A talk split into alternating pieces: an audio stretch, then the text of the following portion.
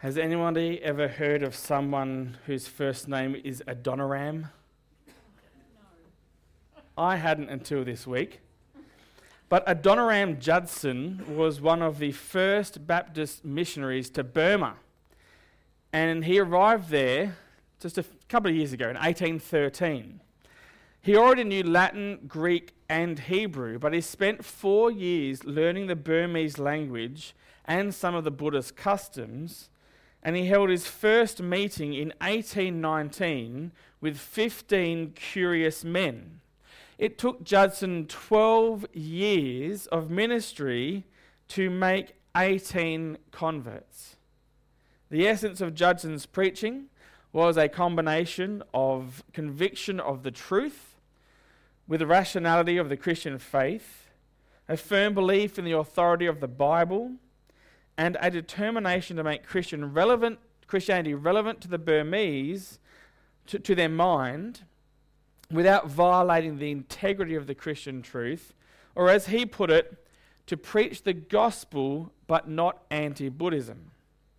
Judson, he translated the Bible into Burmese, and he actually established several of the uh, several Baptist churches in Burma, which is of course now called Myanmar.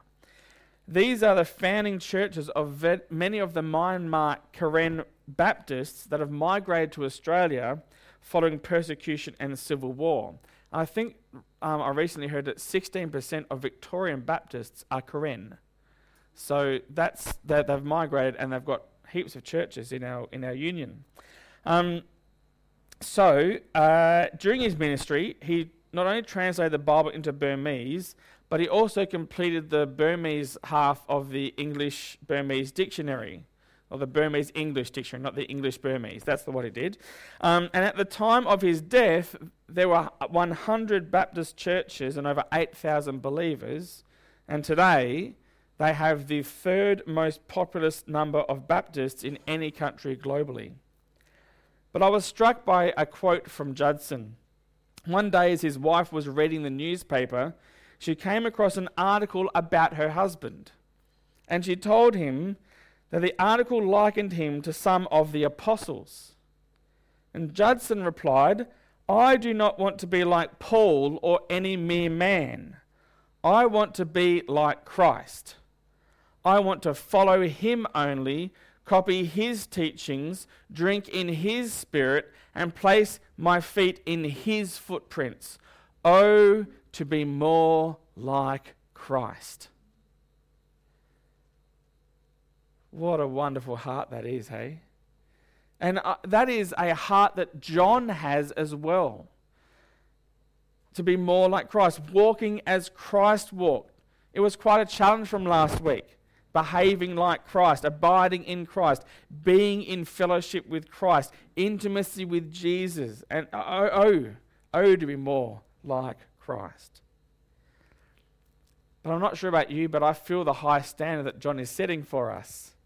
And you might, like me, might be a bit intimidated by the standard that John is wanting to hold us to.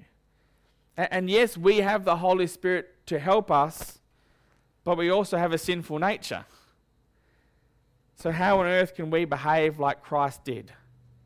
How can we be more like Christ? Well, from verse 7 in chapter 2 of 1 John, uh, that's what he sets out to explain to us how we can behave like Christ as he outlines the commandment of love. Commandment of love. That's today's message. So if you've got your Bibles with you, paper or an app, open them to 1 John chapter 2. 1 John chapter 2, and we're going from verse 7. Beloved, I am writing you no new commandment, but an old commandment that you had from the beginning. The old commandment is the word that you have heard. At the same time, it is a new commandment that I am writing to you, which is true in him and in you, because the darkness is passing away and the true light is already shining. Whoever says he is in the light and hates his brother is still in darkness. Whoever loves his brother abides in the light, and in him there is no cause for stumbling. But whoever hates his brother is in the darkness and walks in the darkness and does not know where he is going because the darkness has blinded his eyes. So, this old commandment that John's talking about is to love one another. It appears at least a dozen times in the New Testament, and it's nothing new to us as Christians. Uh, Charles Ryrie writes The life of Christ was one of self sacrificing love. Therefore, the proof of imitating him is exhibited in love. Love is that which seeks the highest good in the one loved and since the highest good is the will of God, love is doing the will of God. So this is nothing new. It's an old commandment for these Christians that John was writing to. And it goes right back to the words of Jesus love one another. John 13 34, Jesus says, A new command I give to you, that you love one another. Just as I have loved you, you also are to love one another. By this, all people will know that you are my disciples if you have love for one another. So Jesus says it's new, but to John's readers it wasn't new. But then in verse 8, John says, in fact, it is new. Are you confused? Because I was like, what on earth is going on? It is a bit confusing. So it is new because the incarnation because with the incarnation, the light of God had entered the world more brightly than ever before. So when Jesus came, the light entered the world more brightly than ever before. So the old commandment is new in that it belongs to a, now a new era that Jesus had inaugurated. So Leviticus 19:18 contains the command to love your neighbor as yourself so we're talking about Leviticus. We're going right back to the start now, right? But there is now a new context for this command. The new commandment is true in Christ and in Christians in this sense. Since Christ's obedience to his Father demonstrated it first, and Christians' obedience to God is demonstrating it now. Christian love is truth manifested both in Jesus, who modeled it, and in his disciples who follow his example, who walk like Jesus walked. This true light, the gospel of Jesus Christ, was dispelling the darkness of sin.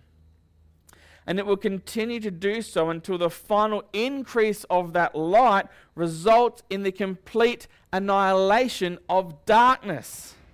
Isn't that going to be a glorious day where there is nothing but light? That is coming. When Jesus Christ issued the commandment anew, he called it a new commandment, even though God had given it previously. Now it was new in the sense that due to Christ's coming as the light of the world. So, walking like Jesus walked, remaining in fellowship, walking in the light, intimacy with God, however you want to, however you want to phrase it, they're all interchangeable to John. One example of that he gives us in verse 9. How do we walk like Jesus walked? He, he's basically saying hatred of other Christians is a sure sign that you are not walking with God in close fellowship. Now, if you were to take this passage literally, it would have to be a pretty naive reading of the words because you'd then have to claim that if a believer, if anyone hates a believer, then they are not a believer. And if that was the standard that God applied, then virtually no one in the global church would actually be saved. Right? So that's not what John is teaching. He's using a, a, a mechanism which I often use, which is hyperbole. It's exaggerating something to make a point, but is not meant to be taken literally. So, the example that John is using of walking like Jesus is that to fail to show love is a demonstration of hate. To fail to show love is a demonstration of hate. Now, if you fail to show love, the claim is that you are in darkness. You are not enjoying intimate fellowship with God, who is light. But here's the good news it's not permanent condition if you don't want it to be a permanent condition. The condition can end. It ends when we love our brother. When we love a brother, we remain in the light, and being in the light means we can both see where we're going and avoid giving in to temptation. Now, have you ever heard the phrase, hurt people hurt people? Hurt people hurt people. If you hate someone rather than love them, then you might in fact be hurting them. And the hurt that you cause them from your sinful attitude may cause them to fall into sin also. And so, staying in the light is not ho- only helpful to us in our relationship and maintaining intimacy with God, but it also helps those around us as we display love. See, the gospel light not only illuminates our understanding, but warms the heart into love. Now, if we succumb to the sin of hate, it affects us in three ways. First of all, it places us in the darkness, which is outside of God's fellowship. Secondly, it leads to aimless activity in which we are in great spiritual danger and in which there is possibility of a fall. And third, it also results in mental confusion. A Christian who hates his brother loses their sense of spiritual direction in life, either partially or totally. No course of life is more dangerous for a Christian than one that includes hatred towards another believer.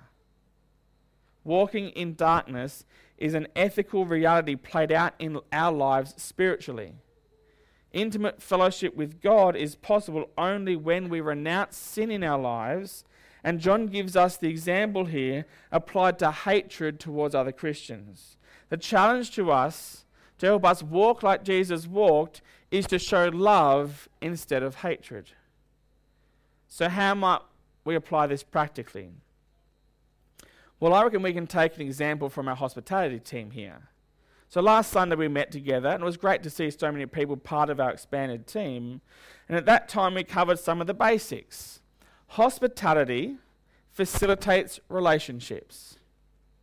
And so, we want to help facilitate the healthiest relationships around us as possible. So, whenever we are faced with a decision or have a decision to make, we ask one question What is the most hospitable choice? And then we do that. So, when it comes to when do we start cleaning up after the end of a service, well, what's the most hospitable choice? Let people have as long as they want to have a cuppa and a chat, and then we'll start cleaning up, right? That's one example. How do we apply that to love? Well, whenever you are faced with a decision, ask yourself one question What is the most loving choice here? And do that. It, it's not rocket science, it's actually a simple choice we make. What is the most loving thing I can do towards my brother? I'll do that.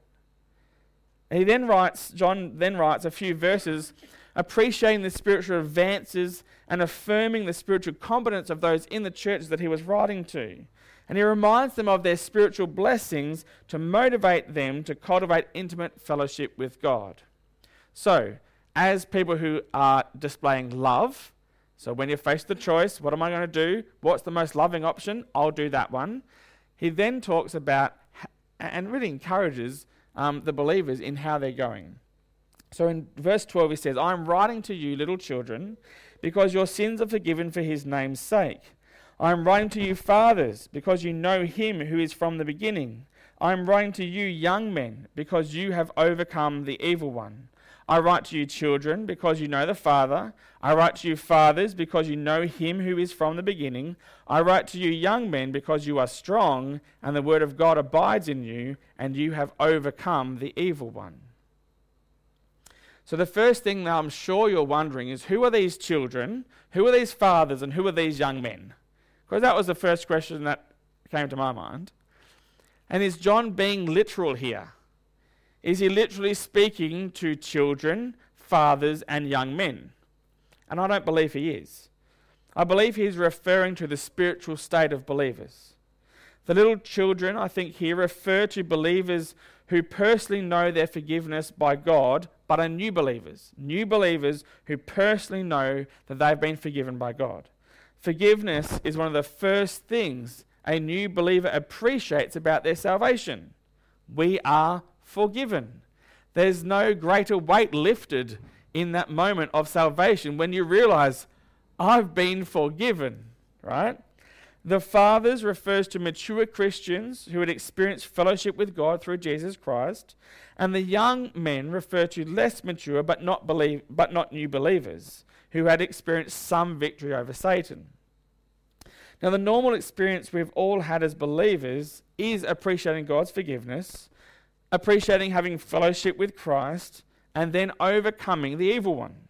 The forgiveness of our sins and the fellowship of Christ render us as vigorous and prepared to do battle, just like young men. John also points out other characteristics of believers using the same stages of life.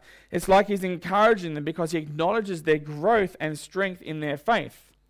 So he gives us three sets of children, fathers, young men.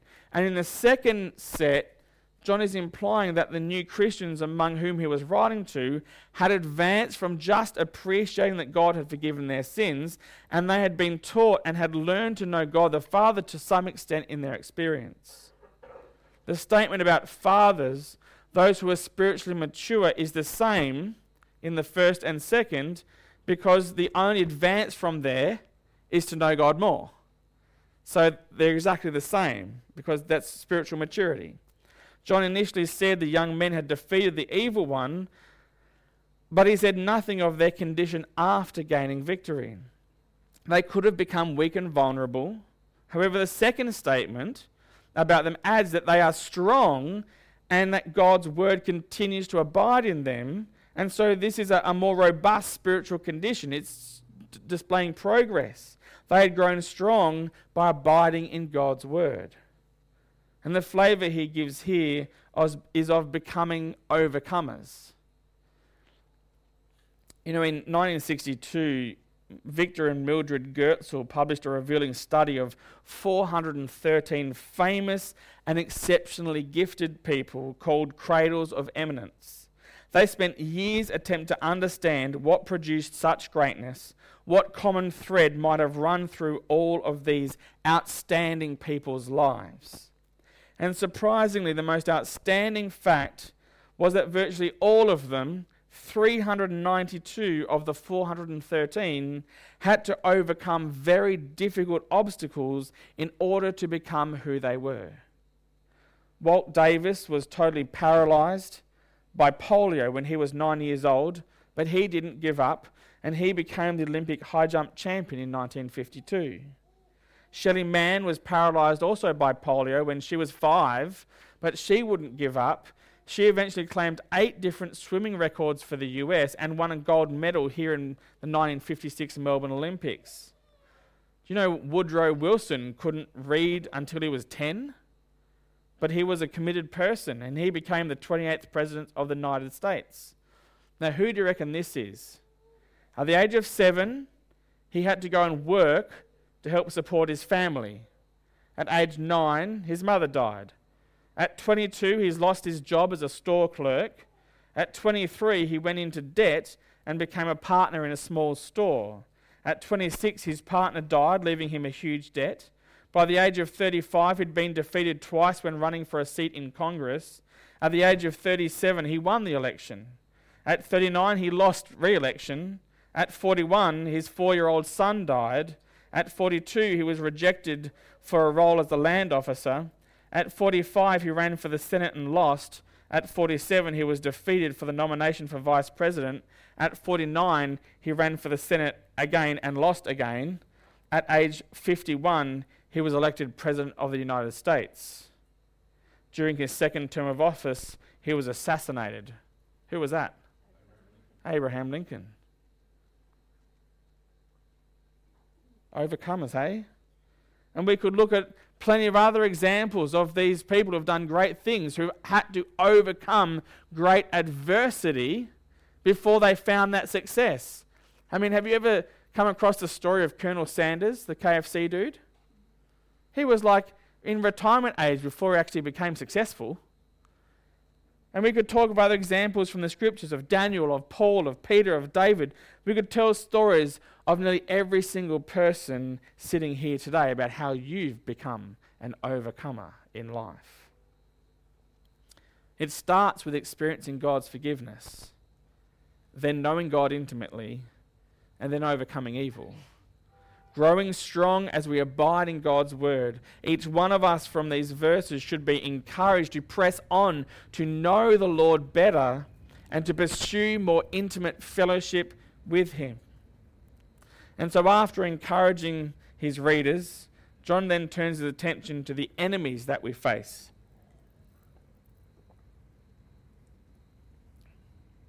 So he says in verse 15, do not love the world or the things in the world. If anyone loves the world, the love of the Father is not in him. For all that is in the world, the desires of the flesh, the desires of the eyes, and pride of life, is not from the Father, but is from the world. And the world is passing away along with its desires, but whoever does the will of God abides forever. John gives us a great warning of the many worldly dangers that we face as we seek to get to know God better. He did this in order to prepare us uh, for to, to, in order to enable and prepare us and to overcome the obstacles with God's help. And when John writes of the world, he's not talking about the planet Earth He's not even talking about humankind or the human world. What he's referring to is human culture as influenced by Satan, the world system. And he gives us three pairs again the love of the world, contrast with the love of the Father. The love of the world comes from the world, the love of the Father comes from the Father. The world passes away, whereas the one who obeys God remains forever. So the world represents the system of values, priorities, and beliefs that unbelievers hold that excludes God. That organized system that acts as a rival to God. It is a moral and spiritual system designed to draw people away from God.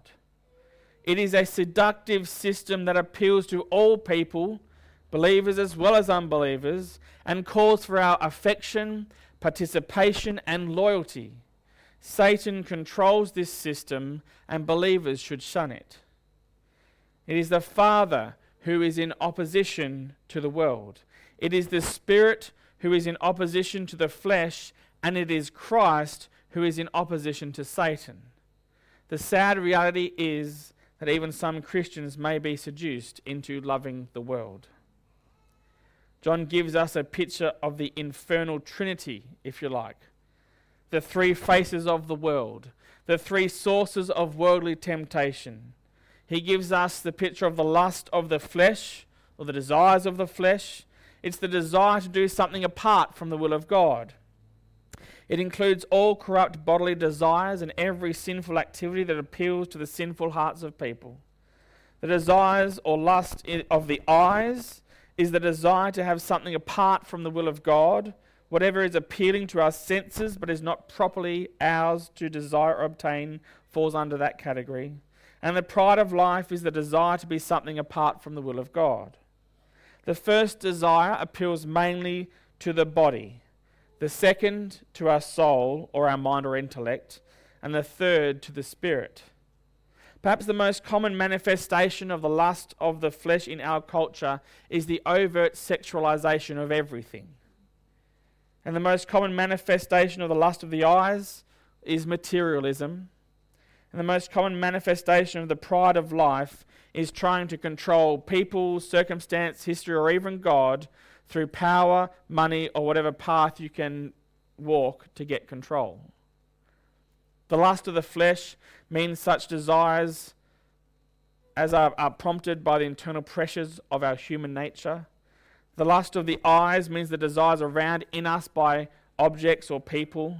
The pride of life uh, indicates the arrogance that comes from possessions or power. Matthew Henry called the lust of the flesh luxury, the lust of the eyes covetousness, and the pride of life ambition. These three basic desires come from the world system, not from the Father. And as believers, we should avoid them. See, God our Father desires our welfare, but the world will destroy us. Another reason that we should not pursue the lust of this world is that this system, along with its desires, is in the process of passing out of existence. Actually, we are living in what John called the last hour of the world's existence. The world is only temporary and fleeting, but we are given the assurance and hope that those of us who do God's will abide forever.